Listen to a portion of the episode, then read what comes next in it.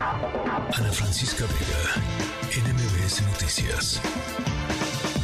Hay eh, pues una rezago importante en el nombramiento de em, funcionarios electorales clave para el buen desarrollo del proceso del 2024.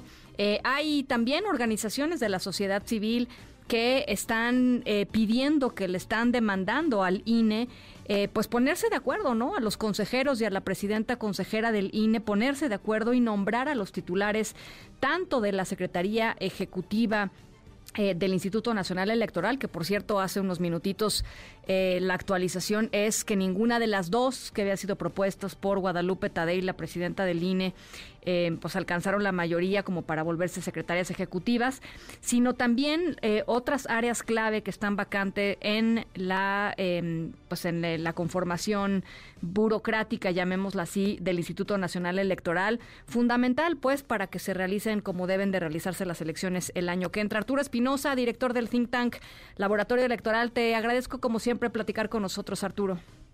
¿Cómo estás, Ana Francisca? Buenas tardes. ¿Cómo lo estás viendo? Pues mira, la verdad es que creo que estamos ante una situación complicada, digamos, en la cual las autoridades electorales han mostrado todo menos estabilidad. ¿no? Ya, ya tuvimos la, la crisis en el tribunal, ya sabemos que va a haber un cambio de presidencia, estamos, cabe aclarar, cercano a que concluyan las precampañas y las autoridades, digamos, están en cambios y están en, en, ajustes. Eh, que, creo que en, cuanto al INE, bueno, pues el INE lleva así, no es una situación nueva, lleva así desde abril, en donde no los consejeros y las consejeras no se han podido poner de acuerdo en cuanto a quiénes son las cabezas de esta estructura que va a organizar las elecciones. Hay que decirlo, el INE tiene un servicio profesional, el mismo que con la reforma quería disminuirse, pero que, que es quien hace las elecciones y es esta base de servidores y servidoras públicas del INE que están en las calles, que están en cada uno de los distritos, que están en cada uno de los municipios y que organizan las elecciones. Pero esta, esta estructura tiene sus cabezas, no son las cabezas definitivas. Ha, ha habido cambios cuando salió Lorenzo Córdoba, varios de los directores renunciaron, otros en cuanto llegó la nueva presidencia han ido renunciando, estos últimos días hemos conocido otras renuncias, y la nueva presidencia no ha logrado un consenso entre las y los consejeros para nombrarlo. Aunque ella tiene la facultad de hacer las propuestas, necesita una mayoría de ocho votos en el Consejo General para definir al secretario ejecutivo y a cada uno de los directores ejecutivos y titulares de unidad y en la mayoría de los casos no lo ha logrado y esto es algo que preocupa porque pues ya vamos a entrar digamos a la segunda parte del proceso electoral, el registro de candidaturas, las campañas y la jornada electoral y el INE no logra tener esta estructura definida. A ver, siempre ha habido diferencias en el INE, digo, nada más hay que recordar el INE de Lorenzo Córdoba, Ciro Murayama y algunos de los otros eh, eh, consejeros, eh, y siempre ha habido, pues esto, diferencias, pero de alguna u otra manera se salvan o se salvaban pues a través de, pues esto del diálogo y de la de la negociación Arturo ¿te, ¿te, preocupa que digamos, este jaloneo termine por eh, apretar tanto los tiempos que se nombre pues a las personas este menos idóneas para estos puestos? O sea, ¿ese es uno de ah. los escenarios? A ver, desde luego, creo que en un órgano colegiado siempre va a haber divergencias, pero creo que siempre tienen que buscar acuerdos, siempre tiene que haber voluntad para hacerlos. Ojo, no se trata de un órgano de naturaleza política, ni el INE ni el Tribunal son órganos de naturaleza política, digamos, como el Congreso de la Unión sí lo es, y a lo mejor cada quien jala para su lado y no hay acuerdo y punto, como pasó con la Suprema Corte.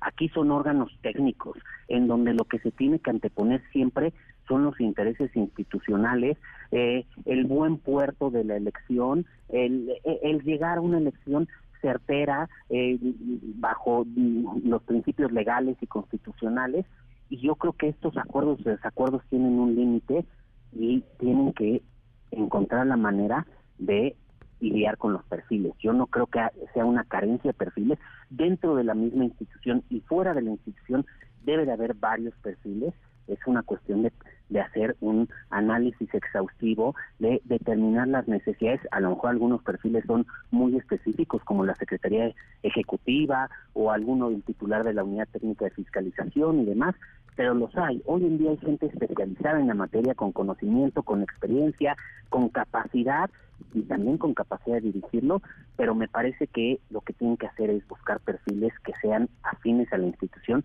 y no afines a los intereses de los consejeros, ni mucho menos afines a los intereses de, un, grupo político. Ahora, eh, el tema de, de, la semana también tiene que ver con esta preocupación expresada por, por muchas voces de... Eh, pues que renunciaron algunas de las cabezas técnicas, digamos, de eh, el de los del conteo rápido, del PREP, etcétera, etcétera. Eh, esto eh, es desde tu perspectiva grave, no grave, ¿cómo lo cómo lo vamos leyendo?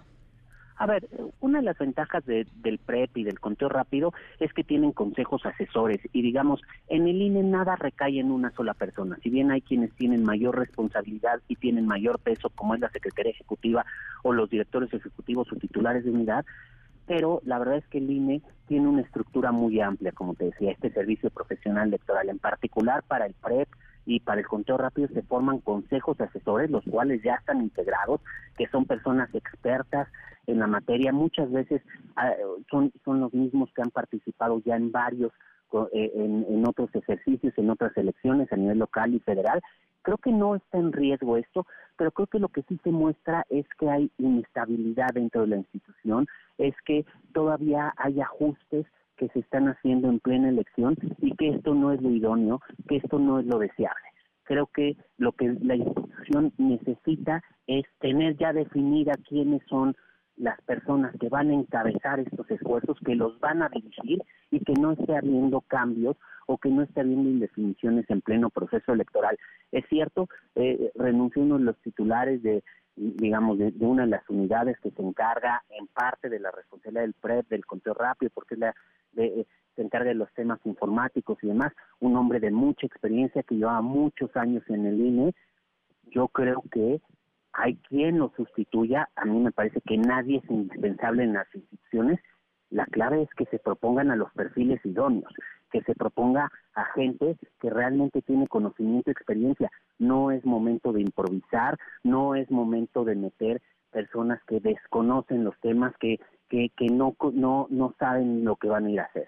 Ya ahorita el margen de error del INE es muy poco, estamos, insisto, a menos de seis meses de la elección y muchas de las cosas ya están en marcha y ya deben de, estar perfilándose a los tiempos de definición. Em, la eh, presidenta del INE decía que eh, tendría, pues no nada más los nombres de los de, la próxima secretaria, secretario ejecutivo del INE, sino de las principales cabezas de las áreas, digamos, más grandes que están eh, hoy acéfalas. Eh, en, en, cinco días no no ha sido así. ¿Cuánto tiempo tiene? No, no, no, yo, yo, creo que ya no tiene tiempo. Me parece que los consejeros, la discusión en el Consejo fue muy clara. Para el 21 de diciembre deben de estar estas propuestas, se deben de aprobar, digamos, no es una crisis que haya estallado en la última semana, es algo que lleva desde abril de este año, desde que entró la nueva presidenta y las nuevas y los nuevos consejeros, y han estado simplemente pateando el bote durante meses y meses y meses y creo que ya es momento en el que definan y señalen quién va a ser esta estructura, digamos, lo han dejado todo para el final y han extendido la liga lo más que se ha podido y pues no pueden permitir que, que se rompa. Claro, aquí en toda esta inestabilidad y, en todo esto los principales ganadores son los partidos políticos, porque mientras los consejeros y consejeras están batallando por quienes ocupan las direcciones o quienes ocupan la Secretaría Ejecutiva, pues los partidos políticos están en lo suyo y ellos este, se relamen los bigotes de ver lo que está pasando en el INE, porque el INE es un momento en el que debe de estar concentrado en elección. Como dices, hoy, hoy se presentó un reporte importante sobre el proceso electoral y justamente habla de una grave inequidad en la contienda electoral, habla de que hay violencia en muchas partes del país, habla de que no ha habido cancha pareja eh, en, en, las elecciones, habla de que hay ataques a la autoridad y pues los partidos están aprovechando todo esto ocurre en el INE para pues ellos jalar agua para, para su molino y pues por supuesto lo festejan y es más inconforman. Vimos varios de los representantes en, en las sesiones pues casi celebrar esto y diciendo que se van a impugnar y demás, pues a ellos les conviene que la autoridad electoral esté peleada, esté dividida, sea inestable, ¿no? Caray.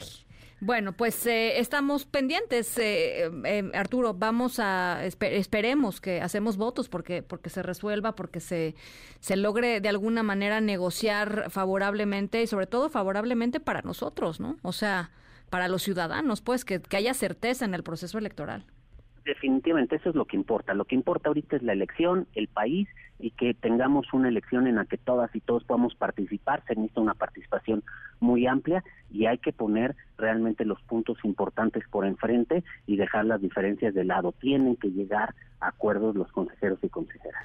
Bueno, pues ahí está. Eh, te, te mando un abrazo, Arturo. Gracias. Muchas gracias, Ana Francisca. Buenas noches. Muy buenas noches. Ana Francisca Vega, NMBS Noticias.